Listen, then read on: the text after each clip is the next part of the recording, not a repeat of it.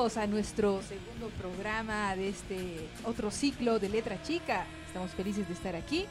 Eh, mi nombre es Claudia Michel, bienvenidos a todos. Estamos preparados para nuestro segundo programa y estoy con... Pedro Fuco en Controles, un saludo a todos.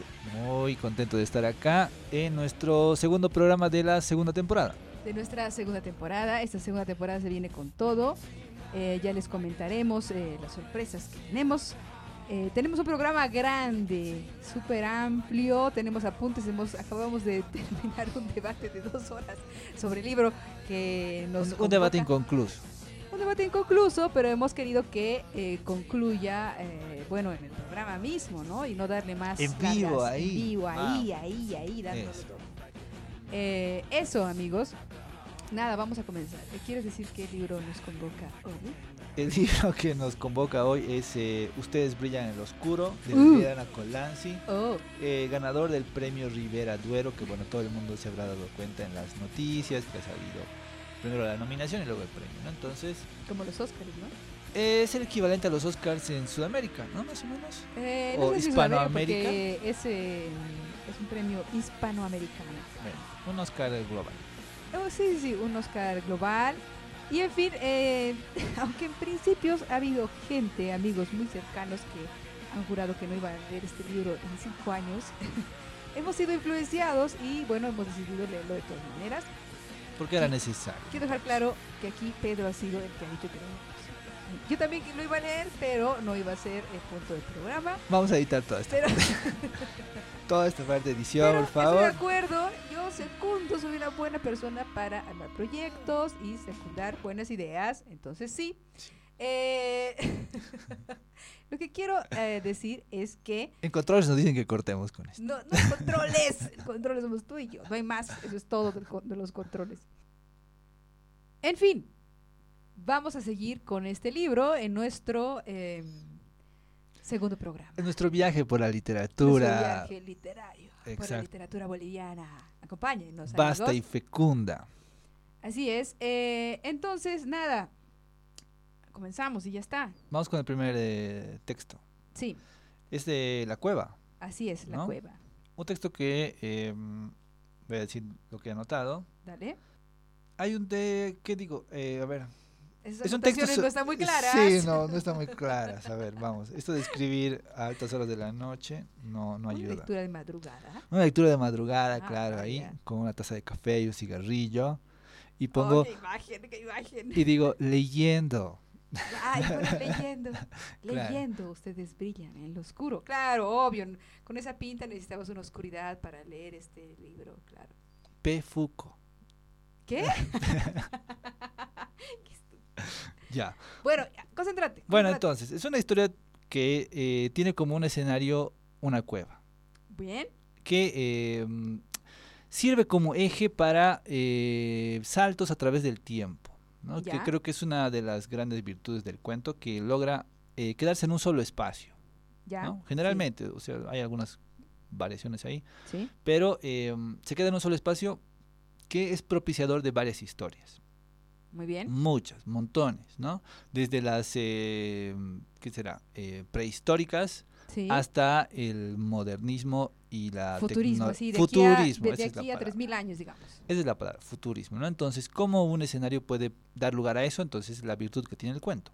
Claro, ¿cómo se cuenta una historia sobre algo inanimado, vamos a decir? En realidad se anima a través de, las, de los personajes o los acontecimientos que van sucediendo en ese lugar. Entonces ahí, estrellita, plin. Sí, eh, estas historias generalmente eh, tienen que ver con, son hartas. Eh, las que he anotado, las que me han eh, gustado más, ¿Sí? eh, son una mujer que da a luz en la caverna, ¿Ya? Una chica que es golpeada por un bat. ¿Eso no. te gusta? Me ha impactado, no es que me Ay, gusta, ay, por ay. favor, público femenino. Aquí intentando pisar el palito sin lograrlo. Ya, Claro, dale, no, dale, por dale. favor, me han resultado interesantes. Unos murciélagos que llevan y traen polen. ¿no? Muy bien, murciélagos. Esas tres, pero hay más. Eh, Sí, me ¿cuáles, son cuáles hasta son la- nueve. ¿Cuáles son tus favoritas? Me gusta, la verdad es que habíamos dicho al principio del anterior programa no decir me gusta. En este Oh, no hemos dicho, entonces ya. hemos roto la cábala. Rompimos, ya. Rompimos Me parece interesante. Ya, ya, ahí la salvaste, la salvaste. Sí. Primero, eh, decir que todo está construido con pequeñas historias, ¿no? que no son más de dos páginas o de tres planas nada más. Esta estrategia hace que sea una lectura muy ligera, ¿no? Y que entres y salgas muy fácilmente de esos pequeños espacios en los que va sucediendo todo. Entonces me parece un gran acierto eso. La primera es, eh, como has dicho, una mujer que parecería que es de la prehistoria porque no sabe muy bien qué le está pasando, sino más que después de una fiesta que ha habido hace muchos meses, ella ha comenzado a hincharse, ¿no? Usa esa palabra ahí mismo, que está en la cacería de unos conejos o algo así, una actividad que no puede hacer. Bisontes. Pero bueno, la cosa es que con un vientre tan abultado, está embarazada, no puede realizar estas tareas que son tan de su interés, ¿no? De su una mujer ahí que está con un cuchillo en la mano queriendo cazar eh, bestias. Y bueno, en algún punto que está ahí en la cueva, pues siente los, eh, las contracciones y le nacen no una, sino dos criaturas. Dos. Y eh, vas a contar lo que sucede. Eh, no, no, no, dale, dale. No, bueno. Dale, dale. Bueno, que me parece importante, eh, si alguien no quiere... Sin spoiler. Con spoiler total, Ah, o bueno, sea, ya, ya. lean Bueno, el ya. libro, amigos. Lean- Sí, ya, no, no, es que Ah, si ah. no, no se puede decir nada. Antes de ver este programa, léanlo entonces. Sí, por favor. No debería haber, una- que debería ser- haber una advertencia. Eh, lean. Eh, claro, el mensaje, en realidad, estamos haciendo todo eso para que la gente lea, así que por favor lean, si no, no hay ninguna gracia. Bueno, el, el punto es que esta mujer está en la cueva, eh, toda panzona, y le nace uno, y luego le nacen dos. Por supuesto, todo el lenguaje es bastante, mm, eh, está en tercera persona, es bastante frío, nada afectuoso, y así como se, se matan a los conejos, se matan a los recién nacidos. Me parece una buena estrategia el uso de un lenguaje neutro, poco afectado, más descriptivo de la cueva y de los acontecimientos y de las y de las acciones y de los deseos de la protagonista, que no se concentran en, en nada de lo afectivo, que es de lo que está absolutamente cargada la maternidad en nuestra sociedad. ¿no? Ya, de acuerdo. Entonces ahí ese juego eh, me parece que funciona súper bien. Igual es, un, es una primera parte súper cortita, ¿no? Inmediatamente pasamos a la siguiente, que es la historia, está la historia de Xochitl, que es eh, una joven que se va de fiesta. Mexicana. Xochitl es un nombre, ¿No? además que es algo así como Xochitl Gutiérrez, Xochitl Fernández, así un nombre, es un apellido súper hispano. Es un cuento Xochitl. internacional. ¿Xochitl? Pero por mexicana. Ah, bueno, sí. ¿no? Sí, mexicana, sí, obvio. Y que está- se ha ido de fiesta, como un poco escapando del novio opresor, que no le deja salir, que no la dejaba salir y ella por algún motivo ha terminado en la cueva y bueno, se queda ahí esperando para que para poder regresar a la casa, a su casa. ¿Y qué le pasa cuando regresa a, la, a- regresa a su casa con su novio celoso? La mata. De un batazo. Va. ¡Pan! Igual todo, todo sucede pum, pum, pum, pum, pum, pum, ¿no? Y así vamos a, vamos a, mm, a saltar de una historia a otra, tal vez no vamos a tocar todas, pero sí es importante tocar algunas que tienen que ver específicamente con las cosas de la naturaleza, que me parece que ahí ese tema es súper fuerte. La ganancia del cuento. Sí, porque obviamente uno diría que no hay mucho que vaya a suceder, o no tanto, en una cueva, en una caverna, pero sí, porque hay murciélagos, estos murciélagos a su vez tienen una gran función eh, eh, polinizadora, de la cual también se habla, eh, que su excremento a la vez da vida a otros seres, y un poco el ecosistema alrededor de la cueva se va volviendo igual uno de los temas fuertes e interesantes.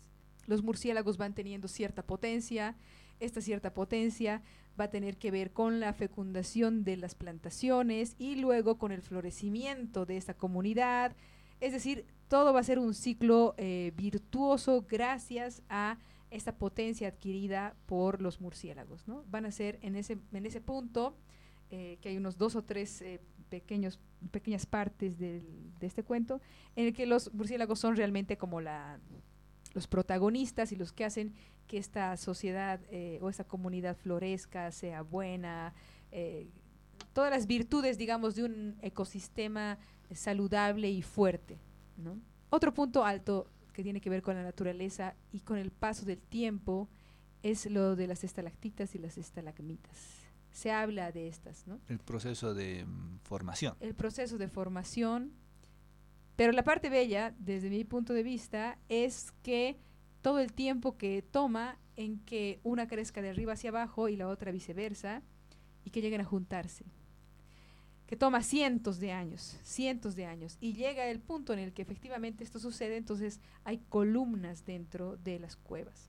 Esta descripción, este paso del tiempo, es de mucha belleza, ¿no? Y de una belleza que como humanos em, nos toca ver apenas un pedacito, somos apenas testigos de este paso del tiempo. Y tener esa, esa, ver esa insignificancia de la humanidad me parece que sucede en el cuento y funciona bastante bien. Tal vez es el centro del cuento pero van a haber otros otros viajes en el tiempo. No brillan en lo oscuro.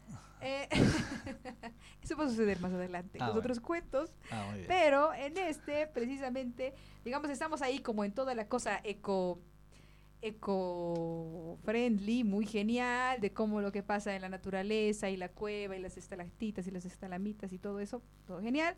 Y bueno, vuelven los humanos, arruinanlo todo.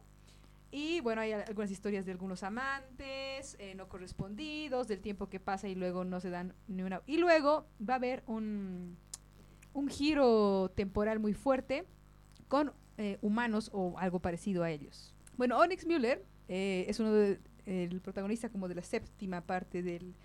Y bueno, Onyx es alguien que se abre un portal y aparece en la cueva. ¡Pum! Y por eh, lo que se nos dice, sabemos que están como en un juego en el que tendría que haber estado aparecido él en un... o ella, no se sabe, porque a todo esto, dato importante, está en lenguaje inclusivo. Eh, ese tipo de... Compañeros de juego. Ah, compañeros de juego, compañeros de juego, entonces nunca se dice compañeros, compañeras, compañeris, nada, compañere, queda muy marcado, me parece que hay una más, ¿no? Desconcertade. Desconcertade, entonces no sabemos si Onyx, Onyx puede ser cualquier ser eh, con, no sabemos, Se ¿no? intuye que en el futuro no Sí. hay género. Claro, se intuye que en el futuro no hay género. Es, digamos, una declaratoria muy fuerte del lenguaje inclusivo puesta ahí, pum, pum, como dos mm, estacas, pero eh, que esas estacas terminan siendo eh, unos alfileres muy pequeños porque eh, no se va a usar nunca más en el resto del libro, pero obviamente llaman muchísimo la atención. Llaman muchísimo la atención, más en un contexto como el nuestro, como en el actual, en el que la discusión del lenguaje inclusivo es como súper fuerte, ¿no? Y solo en esa parte se utiliza eso. Onyx, ¿qué es lo que hace? Llega por accidente a la cueva, tenía que estar en un lugar, pero llega a la cueva y ve lo que está sucediendo ahí. Pero realmente lo que le sucede al personaje termina siendo menor, porque lo más fuerte es eh, este uso del lenguaje inclusivo que un poco desconcierta y nos llena de preguntas. ¿Por qué ahí? ¿Por qué entonces? ¿Por qué no después?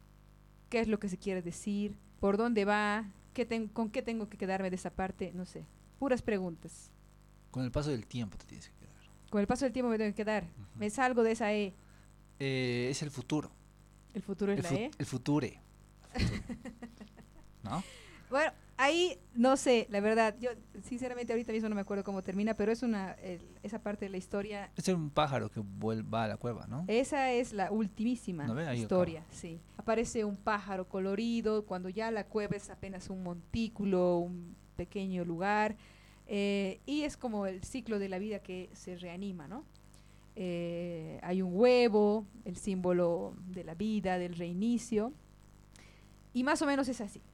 Hay más, eh, mm, algunas cosas que no hemos tocado, pero eh, la fragmentación creo que es una de las cosas claves de este, de este primer eh, cuento. No sé qué dices. Ya para cerrar. Sí, sí, sí, Ah, para ya. cerrar. Bueno, mis apuntes del cierre, que esos sí los tengo. Muy bien. Eh, bueno, el cuento es en tercera persona. Un asunto muy importante que vamos a intentar darle vueltas Ya. eh, a este, a los demás. Hay algunos, eh, mi- tengo una teoría, que en tercera persona los cuentos del libro Ajá. eh, no funcionan demasiado. No Cuando son, sí. ¿Por no sé. qué? No sé, le siento que le falta algo. ¿Impersonal, dices? Sí, sí. eh, ¿No hay no sé. implicación? Ok. no implicación, puede ser, sí. Es que la primera persona tiene un, un halo de fuerza. Es como o un susurro. Como una, no, es como Una confesión. Como una confesión, como, un- como sangre, digamos, ¿no? Ay, ay, ay, disculpen por favor aquí a nuestro colocutor que quiere las cosas. Agrónomo, Sí. agrónomo. Ya, ya, ya, sí, sí, sí, sí. Entonces, el, el uso de la primera y de la tercera persona, es- se siente la diferencia, ¿no? Eh, Ya. Por una parte. Eh, por otra parte, el uso de la primera persona, bueno, ya cuando sea primera persona voy a hablar sobre eso. En, en este caso, tercera, viene ahí. Me parece que es un cuento eh, muy deudor, no sé si deudor, pero es muy, eh, hasta que no encuentro otra palabra, deudor, de su conte- contemporaneidad. ¿no? Ah, muy Es- de estos tiempos. es muy de estos tiempos, ya, eso, más, más, ¿no? Entonces es un, claro, sí, es que estaba buscando la palabra. Ay, quieres decir algo chic. Sí, pero no me perdón, sale. Perdón, yo te voy a decir cosas muy mundanas. Bueno, Algo de nuestro tiempo. perdón por traer un poco de sofisticación para el programa. que- querer ser chic y no lograrlo. No lograrlo, sí, Bueno. Es un cuento muy afectado por su entorno, ahí está, eso, entonces, mucho más. Ah, Entonces, eh, los personajes son mujeres, eh, todas que quieren algo más, que son poderosas o que tienen la latencia de ser poderosas, ¿no? Los hombres en este en esta historia son medio asesinos, ¿no? Le golpea, ¿no? ah, claro, claro, ¿No? claro. O el otro que, bueno, el viejo, que, Bueno, vie- que luego quiere parir antes sí, de morir. claro. Entonces, como que eh, aborda los temas, eh, los tópicos de hoy, ¿no? Eh, Ya. Empoderamiento, lenguaje inclusivo. Entonces, Sí, eh, igual el matar a los hijos podrías decir que es- trata de Medea, ¿no? Así, ah, mato a los hijos. ¿no? Bueno, pero Temas siem- ancestrales, siempre y cuando quieres chantajear a alguien, ¿no? Eso era Medea. Eso era Medea, sí, sí, sí, obvio. ¿no? Aquí sí. no, no hay mucho de eso. Aquí pero, quiere, pero eso, quiere eso- ir a un, cazar conejos y pisones. es un tema pro sí. aborto, digamos. ¿no? Bueno, ahí tocan. Está relacionado con su época. Sin Ento- duda. Entonces, eh, habrá que ver cómo este cuento se sostiene a lo largo del tiempo, ¿no? De, cómo se lee esto de acá a 20 o 30 Ah, años. bien, bien, bien, ¿no? sí. Capaz que Ah, funcione o capaz que como que sea algo pintoresco y de anécdota. digamos. por el, eh, por cómo, dónde ha sido escrito, en qué momento ha sido escrito. Claro, ¿en qué momento ha Claro, sido claro. escrito? ¿no? Entonces, Sí, igual, digamos, siguiendo esa línea, se podría decir, por ejemplo, el primer cuento es sobre el feminismo, porque claro, es una mujer fuerte, que no quiere tener hijos, y cuando los tiene, porque, oh, sorpresa, estuvo en una fiesta, entonces están los de Goya como, o los de Goya, ¿qué- ¿cómo se dice? ¿De Goya o de Goya? de Goya. Bueno, no sé, les corta bueno. la cabeza con un cuchillo, igual que hace con los conejos, ¿no? El segundo, obviamente, es un feminicidio, no hay donde perderse. El tema del momento, digamos, no es del momento, pero del que se habla muchísimo ahora. Todo el tema de los murciélagos, del ecosistema, etcétera, es un eh, muy relacionado con Un guiño ecológico. un guiño ecológico, nada raro en nuestros tiempos, digamos que muy un tema muy muy muy en boga. Y otro tema que está ahí presente que no hemos dicho, que es un detalle que un eh, sacerdote, fraile, no sé qué español, entra a la caverna y tiene un resfrío y estornuda. Y entonces, claro, todos esos bichos alteran completamente el ecosistema. Ahí podríamos también sacarle como un guiño eh, anticolonial. Un orgullo latam. como- ¿ah? Aquí vienen los españoles a traer sus bichos y a, a y a arruinar nuestro ecosistema. Bueno, no sé, no sé. Pero una podría ser esa lectura. Si nuestra lectura es de que los discursos actuales están presentes en este cuento a manera de resumen, pam, este, el del colonialismo, estaría ahí muy, muy, muy presente. Con este de este cuento yo me quedo con la parte de la, de la vida en la de algo inanimado, la historia de algo inanimado como es la historia de una caverna. Pero se- generador de vida. pero ¿no? generador de Pero vida. generador. Además, la caverna significa mil cosas. Claro, ver, ¿no? lluvia de ideas. ¿qué, es, ¿Qué te viene a la idea después de decir caverna? Tan, tan, tan, Ta, tan. ¿no? sí. Entonces ahí también lo tenemos. Sí. Una cavidad generadora de vida. Bueno, entonces Bueno. como la madre Saquen sus naturaleza. conclusiones, bueno, amigos. entonces eh, esa analogía me parece buena. ¿No? Ah. Como generadora de vida y generadora, bueno, en este caso de historias. Sí, histo bueno, ¿qué son las historias? Si no son vidas. Bueno, Pero, hoy, hoy voy a tener que lidiar con esto. bueno, pero Bueno, sí. sí, sí, sí. ya. Además hay pájaros, hay murciélagos, hay otros, eh, ¿qué se llama? Troglobios, un montón de bichos así que están ahí. Mucha vida, mucha vida en, dentro de la caverna. Bueno, ese es el primero. Pasamos al segundo, ¿algo más que decir sobre el primero? Eh, creo que a lo largo del libro va a empezar a tocarse el tema de la fecundidad.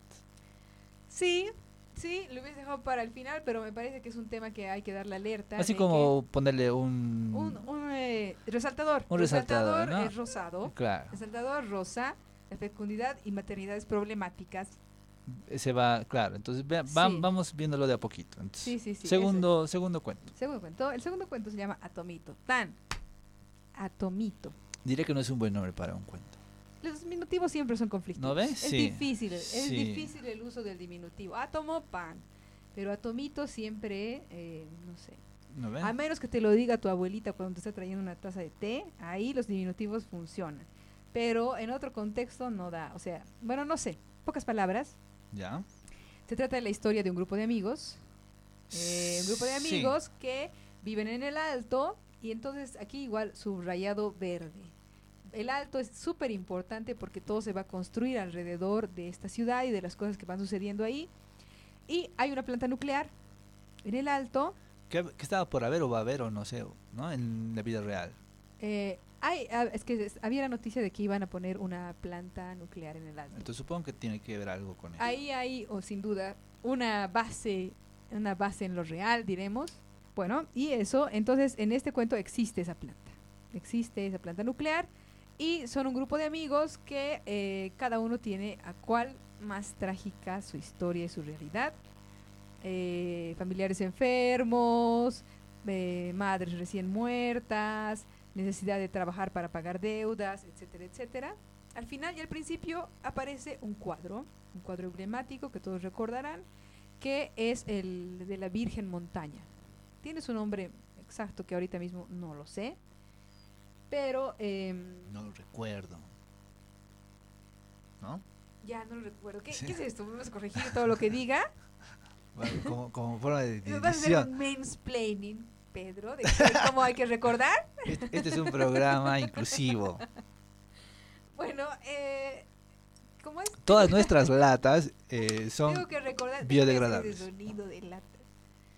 Bueno, entonces, el punto es que aparece este cuadro que es de la Virgen Montaña, ya encontraremos el verdadero nombre, donde es un, la Virgen, así un, cuadro eh, muy antiguo eh, del siglo XVIII, donde está la Virgen María, cuyo cuerpo es la montaña, y eh, esa es como la primera escena que vemos, ¿no? Y hay como un algo, una pequeña manchita, algo que se ve arriba a la derecha, que no se sabe exactamente qué es, ¿no?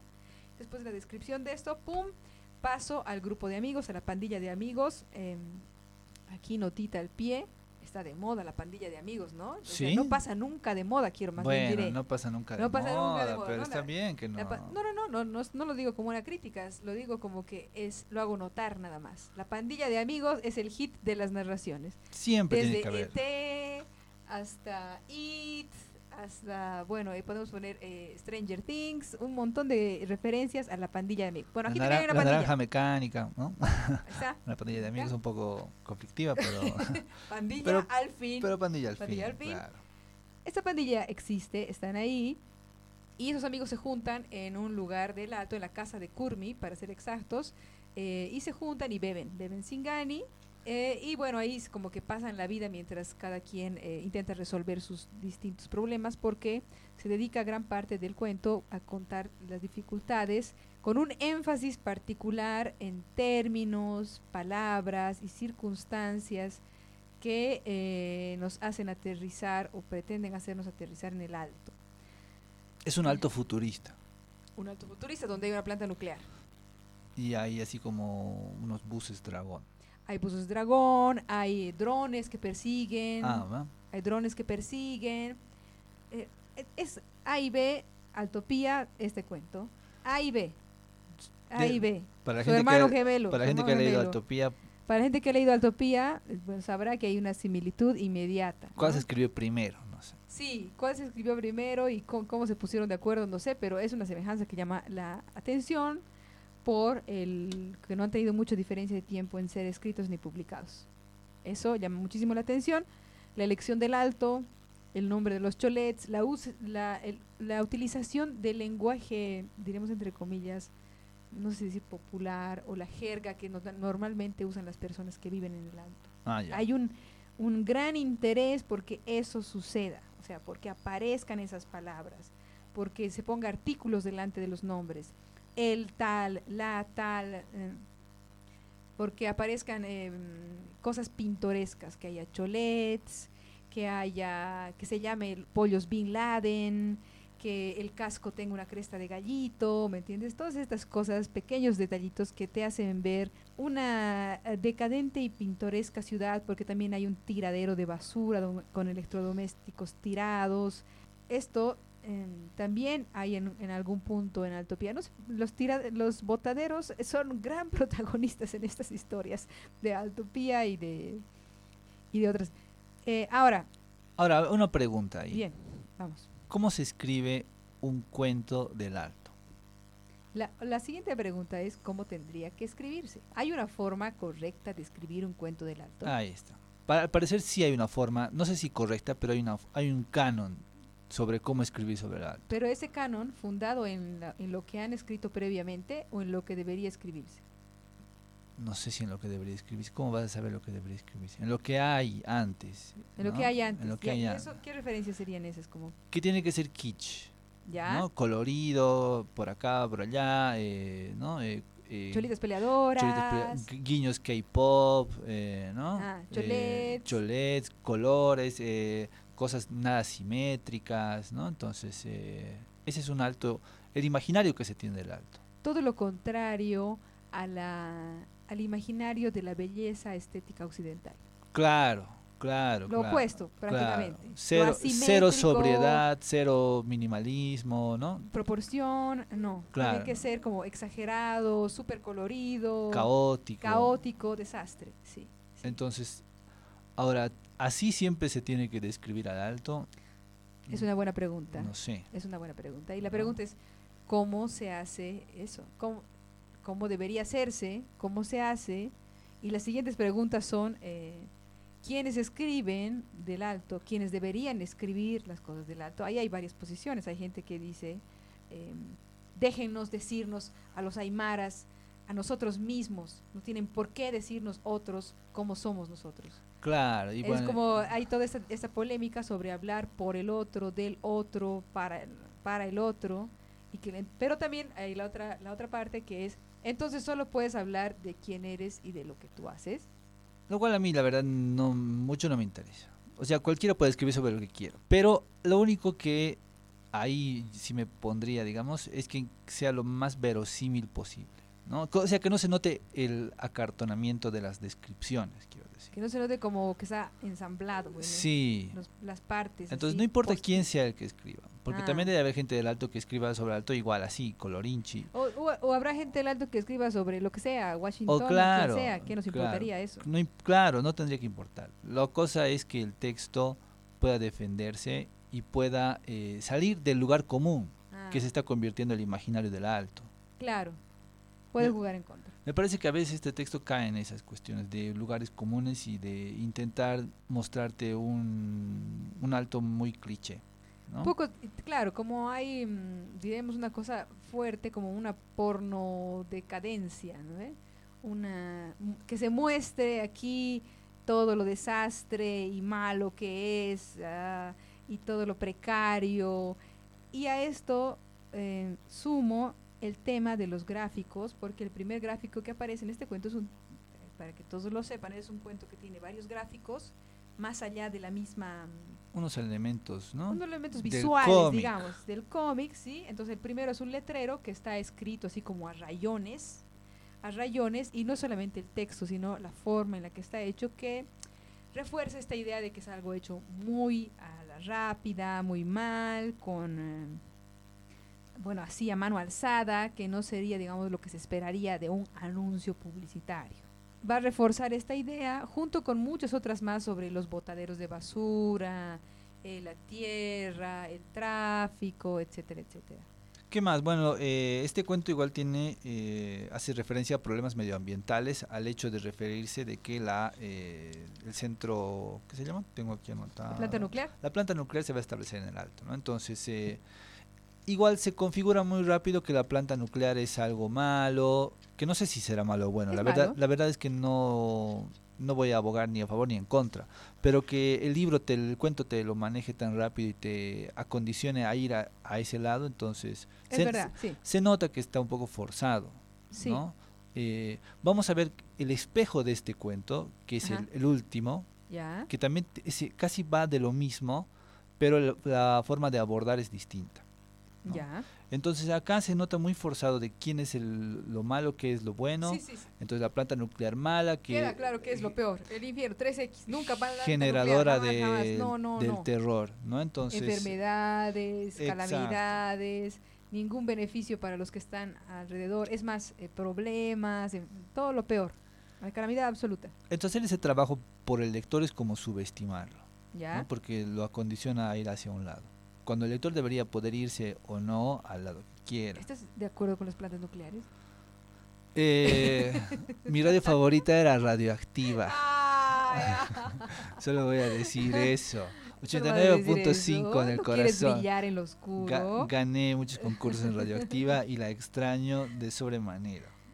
Eh, entonces, este tema de, la, de las plantas nucleares eh, Sí. se lo aborda con cierta inocencia que quiere direccionarte. No es una inocencia, es una falsa inocencia. Entonces, se, se nota eso y el lector, no diremos, un, un lector medio puede darse cuenta hacia dónde quiere ir. Entonces, cuando te das cuenta hacia dónde quiere ir el cuento, Ah, Claro, entonces ya pierdes un poco de entusiasmo, ¿no? Gracias por la, por la representación gráfica de eso. ¿no? Luego, sobre los elementos gráficos, igual le podemos dar una vuelta más. ¿Son Sí. necesarios incluirlos? mira, yo, la verdad... Hay eh, dos, dos versiones. A ver, a ver. Una ya. que si quieres seguir con la estética kitsch, está bien Pero, incluida. pero no son tan kitsch, la verdad. Pero dentro de los bloques de texto, chin, ¿no? Ya, Chiquititos. pero son chiquititos. Mini kitsch. Pero es que no hay mini kitsch. Bueno, kitsch tiene que eh, ser guau. bueno, no puede haber mini bueno, kitsch. Mini entonces- kitsch es muy chic. Mini, Ah, bueno, bueno, ya. Bueno, sí, sí, sí. u- bueno. Grandes frases Salud. de Claudia Michel. Podemos ahí marcarlas. Sí, sí. Me hace recuerdo esa, esa ropa nueva que está de moda. Esa ropa nueva. Hay toda una línea para chicas, eh, mujeres sexys, eh, empoderadas, en las que, claro, hay como un pedacito de aguayo en un lugar muy... ¿Me entiendes? No es una pollera, no es un axu, Ah, pero es como un pequeño bordado en un lugar estratégico que atraiga la mirada. como Anabel Angus. No vamos a empezar con esas cosas. Ya, Ah, ya. seguir mejor con el análisis que Bueno. tonterías. Entonces, eh, eso también me parece que Los fi- gráficos, los gráficos. eh, sí, o sea que desde un punto de vista que quiere manejar la, la, la estética kitsch, sí es eh, eh, sí favorable, sí, Ya. sí, sí se acepta de que, de que sea presente. Pero también si eliminas por, algo- por un segundo esos elementos gráficos, el cuento sigue siendo el mismo, no varía, no afecta, ni le quita ni, ni Ah, le... ya, ya, ya. No hay un le aporte sustancial. No hay un aporte sustancial, entonces, em, no sé, ¿no? Para Sí. gente tradicional, antigua y vejete como nosotros, pues No tiene nada que ver. Tal vez una cosa de la juventud. tal vez es una cosa de la Sí, juventud. puede ser, puede ser. Tal vez otro cuento que también Mm. es eh, contemporáneo. Eh, ¿Qué más sobre este? Una cosa que me llama profundamente la atención ¿Qué? son los nombres. Ah, ¿qué hay con los nombres? Es que todo bien con que se llamen. eh, bueno, hay también una exacerbación de los nombres, como que llame Johnny, eh, ya- pero Brian Kurmi, y Kevin. Kurmi, Perséfone. Ah, bueno. Perséfone sí ya para mí es un poco mucho. Primero porque tú conoces a alguien que se Un llama saludo a mi amiga Perséfone que está escuchando este programa y que se siente, Perse te quiero. se siente un poco raleada por Perséfone, eso es algo sumamente, no, no sé, raro. Perse de cariño. Perse de cariño, se me hace como, no, no, no logro, no, no, no logro atar, simplemente no, no sé. Podría llamar- de todos los nombres eh, femeninos que hay, hasta Kurmi podría decir, bueno, Kurmi, no sé, alguien de alto. Y luego Sayuri, Sayuri. ¿No? ¿No tampoco tienes amiga Sayuri? No, Sayuri, no. Otro saludo a mi amiga Sayuri, acá que nos escucha. Sayuri, no, tengo un amigo que tiene una amiga, Sayuri, pero, Ah, bueno, ahí está. pero nada que ver con el alto, pero no sé.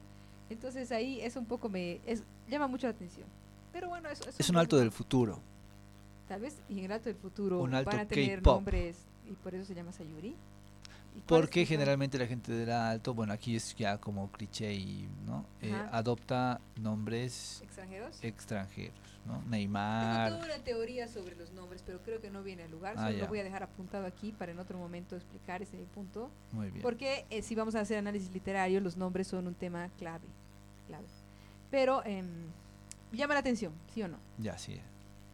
Cierto. Bueno, entonces eh, hay un, ciclo, digamos, de inicio al final, donde aparece esta imagen que hemos dicho de la Virgen y al final cierra con esta imagen. A todo esto, eh, no me queda muy claro porque hay varios acontecimientos que se juntan.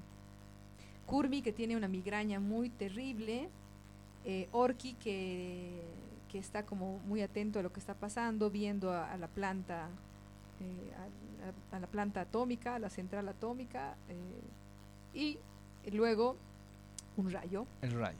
un rayo, cae un rayo del cielo a la planta nuclear, pum, no atómica, nuclear.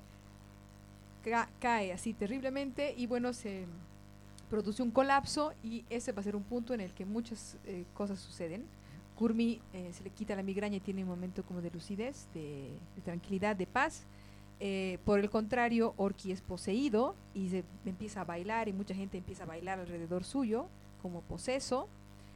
Eh, y empieza a haber como un gran eh, desenlace alrededor de esto que ha sucedido en la, pan- en la planta nuclear. Como el inicio del apocalipsis. Como el inicio del apocalipsis que y Atomito va a ser aquí eh, el punto, digamos, que enhebra todas estas cosas porque es una figura que aparecía, aunque apenas visible en este cuadro y que al final el restaurador lo ve claramente en el cuadro, como si hubiese cobrado vida. ¿no? Y aparece en la vida real. Y aparece en la vida real, así en el cielo, Atomito, que es la mascota, digamos, es como un pequeño superhéroe con capa y botas.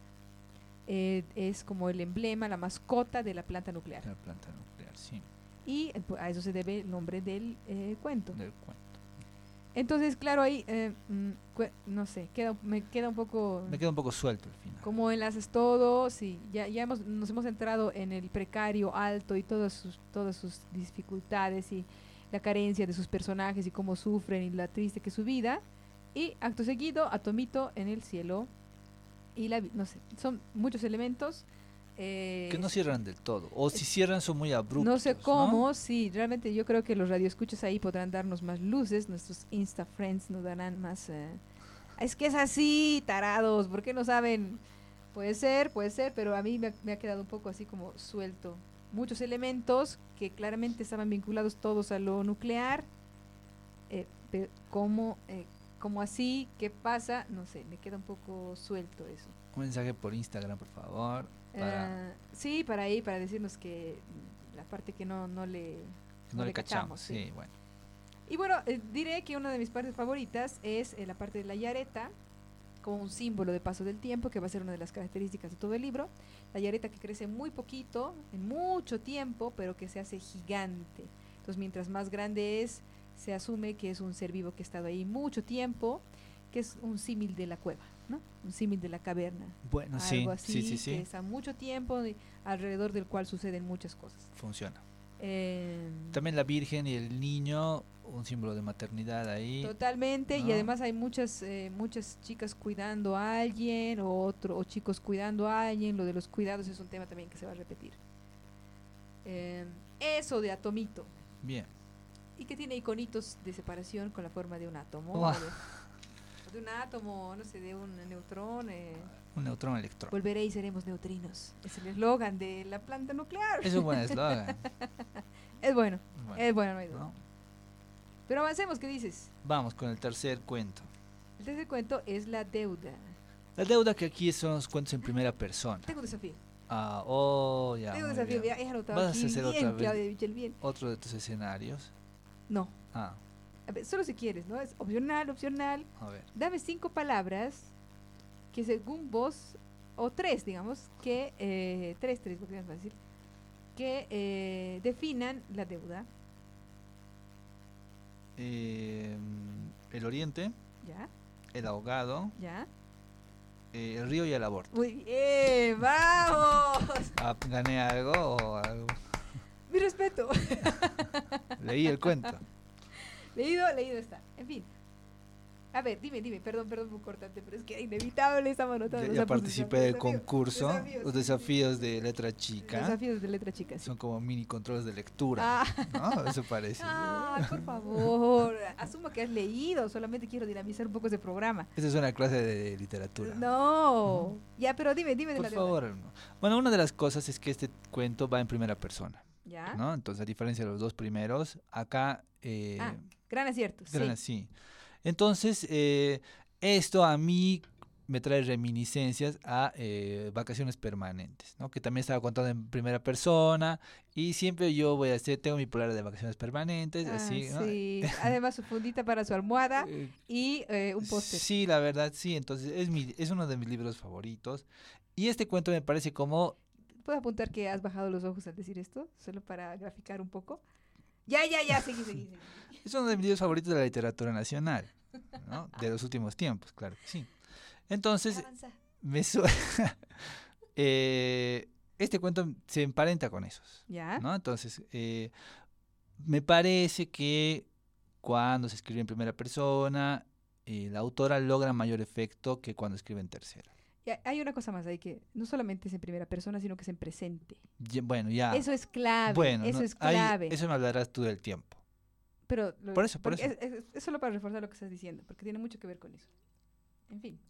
Entonces eh, es una historia igual un poco más sencilla que las otras, ¿no? Ajá. No es muy enrevesada. Es, No, una, no, es una chica que acompaña a su tía a cobrar una deuda. Fin. Fin. Fin, En, el, en el oriente selvático. Eso es todo. Entonces, eh, como lectores occidentales, en este punto ya no nos podemos, ya no nos ponemos a ver la verosimilitud ¿Qué de... importa? ¿No ven? Sí. Entonces es como aceptamos el escenario, aceptamos las, donde quieras. las reglas, claro. Entonces, me parece que, eh, bueno, en este caso, cuando el, el Oriente se le da mejor al libro, ¿no? El manejo del Oriente. Sí, o será que nosotros como desconocemos el O lugar, claro, o claro, eso también no, puede ser nos la entregamos otra lectura, inmediatamente. ¿no? Eh, esas son las cosas positivas, solamente siento que el cuento le falta algo, no sé, el final me suena un poco que igual va en tono con el cuento, que es un cuento medio, no sé si lánguido, pero es como eh, una tarde de, ¿De Oriente. sopor? De sopor, claro. Ah. Entonces el, el final también va, va de lo mismo. de bochorno. No, bochorno no, Bochorno, sopor. bochorno tiene que ver con el calor, a eso se le dice. El bochorno, Ah, bueno, técnicamente, Ah, el bien. significado de la palabra bochorno no es que te da vergüenza. El significado de la palabra bochorno es el calor que sientes en el atardecer, cuando está así húmedo y caluroso. Eso es bochorno. Ah, muy bien. Gracias por la guía turística. Claudia Michelle, Boy Scout, del 92 al 94. ¿no? Eh, Ahí dando mis conocimientos. pañoleta lila. Sí, sí, sí, obvio, obvio. Verde, diremos. Ah, Para estar a juego. Verde. Pero- en fin. Pero de acuerdo, ¿alguna otra, alguna otra acotación? No, ¿Te interrumpo? Tengo, tengo anotado eso. solo. Bien. Sí, Ay, no sabía que eran los cepes. yo tampoco. no te- pero me- debe me ser un quedé- bicho feo. Un bicho feo que destruye cosas. No sé, pero. Seguro. Claro. Sí. Pero lo acepto, digamos. Lo ¿no? acepto, Como sí. lector lo acepto. Este es, me parece, eh, ya ahondamos en el tema de la maternidad, de lo conflictivo. Ya estábamos antes, pero Este es un refuerzo. Aquí es la maternidad como algo que perjudica y también se, se deja ver como algo anhelado, no tanto en la maternidad, sino la madre, buscar a la madre. Es un personaje que está buscando a la madre, que quiere encontrar a la madre y la tiene sin quererlo. Y también ella quiere ser la madre, quiere... eh, es un dentro de todos los conflictos el hijo que tiene es un hijo deseado o la hija deseada es más quiere ponerle a su hija el nombre de su madre que parece que es una madre que no está y que no se sabe. Tiene un fin abrupto, Sí. eh, muy, eh, ¿cómo se dice?, sugerente, pero a mí me gusta, me gusta ese fin abrupto, hay mucho que no me gusta, ¿no? Digo, me parece interesante Bueno, ese fin bueno. abrupto. Eh, creo que tiene que ver también con todo este desconcierto relativo a la maternidad, al aprovechar y la- la- no aprovechar, sino dejarse, eh, dej- dejar que ese sentimiento inunde o no inunde. Ya. Porque a pesar de todos los discursos actuales, hay un grado de felicidad en eso. Aunque digan, no, así, mires argumentos en no, pero hay un grado de felicidad. Tú puedes renunciar a eso, obviamente, tienes todo el derecho, etcétera, etcétera, etcétera. Pero yo noto ese conflicto en este y en otros cuentos. Hay ese conflicto referido a la renuncia. Bueno, entonces, eh, mi punto es que ahí eh, queda clarísimo como un tema de la maternidad conflictiva, o que es un tema irresuelto, ¿no? Y este, este cuento en particular es como una, mm, una arista más de esa conflictividad. El final, ¿Sí? ¿Te muy gusta? bien, el ¿Sí? final, muy bien. Ya. Así, abierto, sin qué va a pasar, no muere nadie, pero parece que sí, es como... Y solo se llega a la casa del deudor. sí, del, ¿no? del deudor, sí, del, Del deudor. Claro. Y que el deudor no es muy amigo, digamos. Claro, está con un rifle Sí, sí, ahí. sí, sí, sí. A mí, esa tensión final me ya, parece me parece. notable, sí, sí, sí. notable, Sí, notable. sí, a mí también me ha gustado este cuento. sí. Sí. Entonces seguimos. Vamos con los ojos verdes. Los ojos más verdes. Ah, más verdes. Sí. Ya, yo no. Bueno, es una niña que quiere tener los ojos más verdes como su padre. Y, eh, claro, vamos a decir que se pone en riesgo por conseguir esos ojos verdes.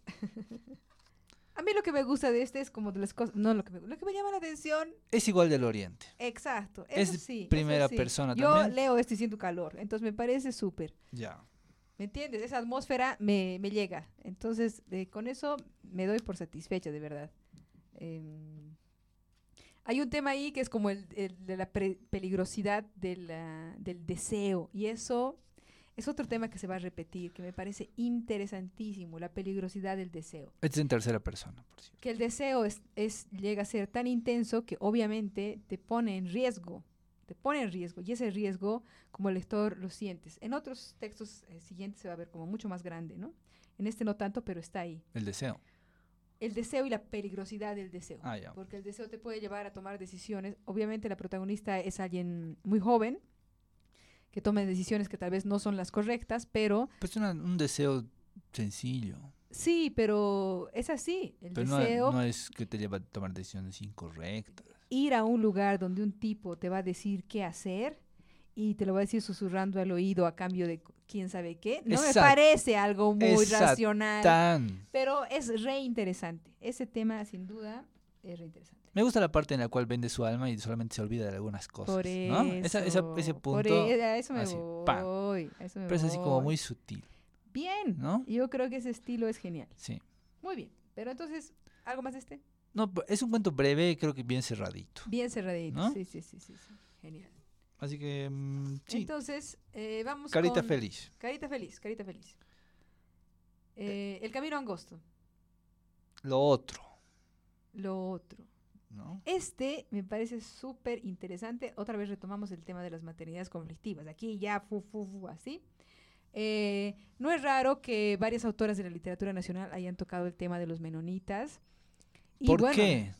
Porque es súper rudo. Es, Pero solamente por eso. Porque mm, literariamente es muy atractivo ¿Por eh, verlo, eh, decir y sobre lo que no se puede ver, sobre lo que solo escuchas. Ya, es muy ahora sí, atractivo. ahora es muy atractivo. Sobre Entonces, lo que no puedes ver, ya. no puedes ver y solo sabes las cosas. O sea, todo, todo lo que se asume que pasa en los menonitas, las cosas que se sabe que hacen, cómo es su cultura y también las transgresiones terribles de cualquier ser humano, porque no es que porque son menonitas hacen eso, todos los humanos hacen un montón de, de cosas deleznables, eh, pero los menonitas que se esfuerzan por ser lo contrario, justamente los errores parecen ser el triple, brillan en lo oscuro. es verdad. No brillan, Entonces, pues, no brillan. pero brilla no significa siempre que sea bueno, el brillo también puede ser un brillo aterrador. Ya, bueno. Entonces, en ese sentido lo digo. Bueno, es la historia de dos hermanas, eh, dos hermanas que, eh, bueno, están ahí como en la pugna, no sé si decir en la pugna, pero son adolescentes. eh, una de ellas recién tiene su regla, como que su cuer- sus cuerpos están cambiando y bueno, se van enfrentando duramente a las estrictas reglas de la, eh, so- de la comunidad menonita. A las limitaciones de su entorno. Durísima. Y bueno, van conociendo otros jóvenes que como ellas están en más de vuelta, digamos que quieren salir de ahí, ¿no? Con el agravante de que eh, hay una cerca, una cerca electrificada. No sé si eso será real. No sé. Pero le creo. Claro, ¿No? para, para fines del cuento le creo. Entonces una, una cerca electrificada que cuando quieren salirse ahí, por supuesto, los calcina. Y una parte dura también es muy, muy violentísima de, esa, de este cuento, es las sesiones de purga que tiene la comunidad, en las cuales están todos los miembros ahí arrodillados, rezando, y es el, líder, o el líder espiritual, no sé cuál es su denominación exacta, que les va diciendo, el demonio está aquí, confías en lo que han hecho, y hay como una presión para que la gente diga sus malos pensamientos, y los van diciendo. Entonces, esa escena es rudísima. Súper ruda, ¿no? Y ahí los únicos que se salvan eh, son los adolescentes que se logran reír. Y ese gesto es entrañable igual, ¿no? Los que se ríen, los que bostezan, lo que les vale un poco el asunto y que son finalmente los que se liberan. Un punto aquí que me parece clave desde el inicio, desde la primera escena, es el deseo. El deseo y el cuerpo como un lugar de placer y donde se siente ese deseo, ¿no? En su toda su inocencia las hermanas tienen varias conductas que son como mm, de buscar en sus cuerpos el, placer. El deseo asociado a la maldad. pero al placer sobre todo. Pero a la maldad en su comunidad. Pero es que ellas no les daño a nadie en el fondo. Claro, no, pero, pero es parte del demonio. Claro, claro. Y este cuento juega con el otro, ¿no? Con el anterior. Con, la maldad, con el de los ojos verdes. Sí, sí, sí, sí. Por eso mismo con el del deseo claro, el, otro también, claro, sí, sí, sí. Con el, deseo así súper fuerte y súper peligroso, ¿no? Que en, este caso, eh, que te va a llevar a la, al camino más angosto, es decir, a la muerte prácticamente. Pero puedes hacer la lectura del deseo y del placer como un ente rector de la vida de las personas, tan, tan fuerte que te pone incluso a arriesgar tu vida y a dejar todo lo que conoces eh, porque te va a llevar, en este caso, digamos, o a la muerte o a la libertad. Pero no hay, no hay, todo por el todo. No hay un acondicionamiento al lector, digamos, ¿no? No, no, no, no, no. en esa parte no sé por qué no se, no se siente así. No se siente. No se siente A diferencia de los otros. Sí, no se siente así. Entonces, seguimos. Ahora. Ahora. El último texto. Vamos. Eh, ustedes brillan en el oscuro que tiene mucha relación con Atomito. Sí, sí, sí, con Atomito. El hermano, el hermano de Atomito. ¿El hermano malvado o el hermano bueno? No sé. Pero el hermano... el hermano brasileiro. El hermano brasilero de Atomito, ¿no? Que está basado en un hecho real. Sí. Ahora era necesario mencionarlo, no sé. Es que si no, no podrías decir un montón de referencias de las que se habla. ¿Qué pasa después? ¿Qué hacen? Pero podría ser como ficción, pero... O sea, no lo critico, pero Podría no estar, dices. Podría no estar, sí, no sé la verdad. Pero lo que pasa es que luego hay cosas como, ah, bueno, decía lo de los grafitis, pero podría no estar incluso el graffiti. O podría estar y... Los textos académicos, digamos, pero no sé. Ah. No sé. Lo que pasa es que hay varios elementos ahí de cómo han sucedido las cosas realmente. Yo no, sinceramente no sé el caso real. Pero por lo que dice ahí, parecería que el caso real es que sí han dejado em, una, un equipo médico que tenía altos grados de radioactividad al descubierto y bueno, los chatarreros lo han encontrado y a partir de eso, bueno, se ha diseminado una radioactividad en una comunidad, pero por un descuido. Por un sí, por un mal manejo. Por un mal manejo. Entonces se parece un poco a, Tomito con esto de la, Exacto, de la radioactividad. radioactividad. ¿Por qué aquí sí funciona? Porque, es Brasil Puede ser, puede ser, porque es Brasil y no estamos tan eh, prejuiciosos de, ay, es que esto se dice, esto no se dice, esto es el alto, esto no es el alto. Puede ser, como no conocemos nada de qué es Goyaiba, ¿No? Goyania. Goyania, no conocemos nada, entonces le, creemos todo, puede ser. Pero, ¿sabes qué también es? Que eh, hay un elemento que es netamente estético, que es el de brillar en la oscuridad. Ese elemento es un guiño a eh, Lovecraft. Ah, sí, a ver. Porque, y ahí se une eh, Doom Doom, que Liliana es la directora de Doom Doom, ha publicado un cuento de Lovecraft que es eh, El color que cayó del cielo.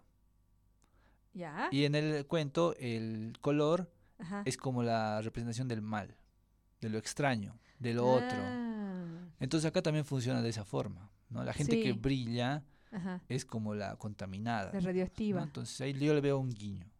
Ah, puede ser, puede ser. Y también sabes que en la parte en la que la gente que no sabe qué es, los chatarreros que encuentran esto, lo toman como una joya. Sí.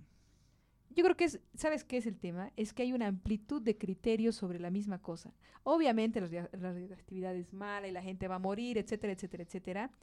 Pero eh, puedes ver la apreciación distinta que tienen muchos personajes sobre el mismo elemento este hombre que le quiere hacer un anillo a su esposa, sobre... entonces, ¿me entiendes?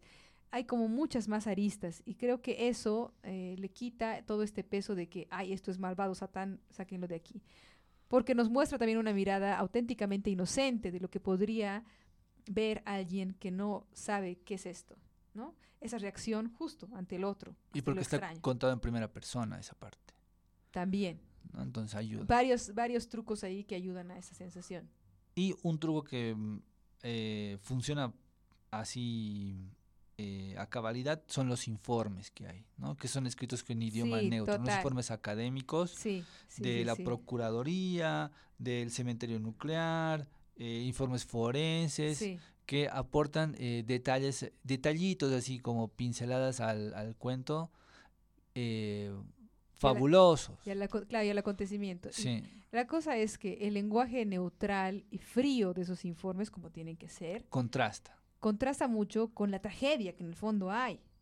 Entonces no necesitas usar el lenguaje trágico ni describir escenas dramáticas, porque solamente con la descripción de las cosas que hay, por decirte, qué elementos se han guardado en cuántos barriles, qué es las cartas a no sé quién que estaba en el barril cuál, la cual que estaba en el bidón tantos, y que todo eso está en un depósito, en un depósito de no sé cuántos kilómetros cuadrados. Esa información así fría contrasta mucho con lo dramático del, del evento. Entonces, ese es un acierto, una estrategia que me parece que te logra dar eh, lo duro que es, ese, esa situación, lo terrible que ha significado para todas esas personas. Entonces ahí no te agarra por que sea en Brasil, no te agarra por las historias individuales, sí un poco, pero menos, pero sí por la por la magnitud de esa circunstancia para todos los que viven ahí. Te agarra por el lado humano, en el fondo. Sí. Y entonces, que, te agarre por el lado humano a través de, un, de datos técnicos, funciona súper bien. Ahora era necesario la última parte.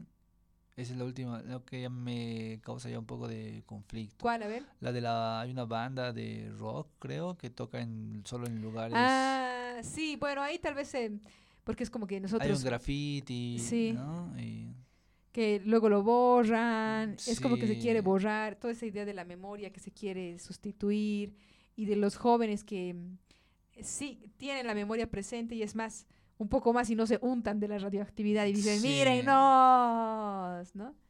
Eh, es ¿Era mm, necesario eso? No sé. No sé, no sé, no sé, no sé. Había que darle un cierre. Es una cosa de otra vez volver a intentar direccionar. ¿Tú crees? Sí. Como una crítica social a la radioactividad, digo, a las, al descuido de las autoridades por esta situación. Sí, sí, ah. Entonces, eh, o sea, está bien que sea, que sea la crítica, pero si es tan forzada y si se nota mucho, em, no funciona tan bien. ¿no? Puede ser, puede ser. Y con eso tenemos. Y con eso lo tenemos, sí. Bueno, me parece que hemos hecho un análisis larguísimo, pero se lo merecía igual. Eh, nada, creo que es un, eh, la, estrategia de hacer fragmentos pequeños y luego juntarlos, que es más o menos, no en todos, pero en la mayoría de los textos así. Es una súper buena estrategia, funciona muy bien. Hay bastantes brillos en, en cuanto a la propuesta narrativa, los personajes. Eh, eso sí, hay una gran alianza con los temas y las eh, y los temas en boga y los temas polémicos de nuestra actualidad, que bueno, puede ser leído de distinta forma, eh, pero que sin duda van a ser un texto ganador, porque son los temas del momento, de lo que se está hablando, lo que causa la controversia ahora, y me parece también que demarcan bastante eh, la posición la posición de los textos y de la autora respecto de esos temas. No hay mucho pierde ahí. Sí, además que, bueno, otra cosa positiva es que los cuentos como que, hay cuentos como espejo que dialogan, ¿no? Entre sí. Sí, sí, sí, sí, sí. sí. Eh, tienen más o menos el mismo tema. Eh. Las maternidades conflictivas. Ese creo que gira a lo largo de todo, ¿no? Ese es un tema, ese es un tema súper fuerte, está muy presente, muy presente de... Pero sí tiene un carácter propio, digamos, el libro con, sus, con estos temas que tiene claramente embanderados. Eso. Eso, lo logramos. Lo logramos, lo logramos. Eso, nada, creo que para este programa lo tenemos, ¿no? Sí. Ya está. Ya está. Gracias amigos por seguirnos. Esperamos que les haya gustado este programa. Eh, a nosotros sí, nos hemos divertido. Y nada, estaremos atentos a las reacciones de nuestros Instagrams. Y con eso habríamos terminado nuestro programa de hoy. Gracias a todos por estar con nosotros. Eh, vamos a decir, vamos a anunciar nuestro próximo libro. Sí. Vamos a anunciar nuestro próximo libro. Esto es eh, de la mano de la gente de Parque Editores, que, o señoras editoriales, hubo una que sí se avivó y nos mandó un libro Gracias, para amigos, comentarlo. gracias. Gracias. Vamos a comentar. Vamos a comentar el libro de Mauricio Mourillo, Hemos sido felices por mucho tiempo. Señoras editoriales, si quieren que comentemos su texto, estamos solícitos para hacerlo. Vamos a leer ese libro y ese será nuestro próximo programa. Y luego tendremos uno más que, bueno, ya, ya vamos a, les iremos anunciando prontamente. Nada, feliz Navidad y próspero Año Nuevo. Ha sido un placer. Y Todavía no. Sí, bueno, No. falta poco, pero, pero cuando la gente escuche ese programa ya va a estar la Navidad ahí a full. Bueno, bueno. Sí, sí, sí, sí. Entonces, nada, gracias a todos y un placer. Esperamos que les haya gustado nuestro programa. Cualquier comentario, estamos prestos a escucharles. ¿Algo más que decir para el cierre? leyendo. Sigamos leyendo. Sigamos leyendo. Adiós.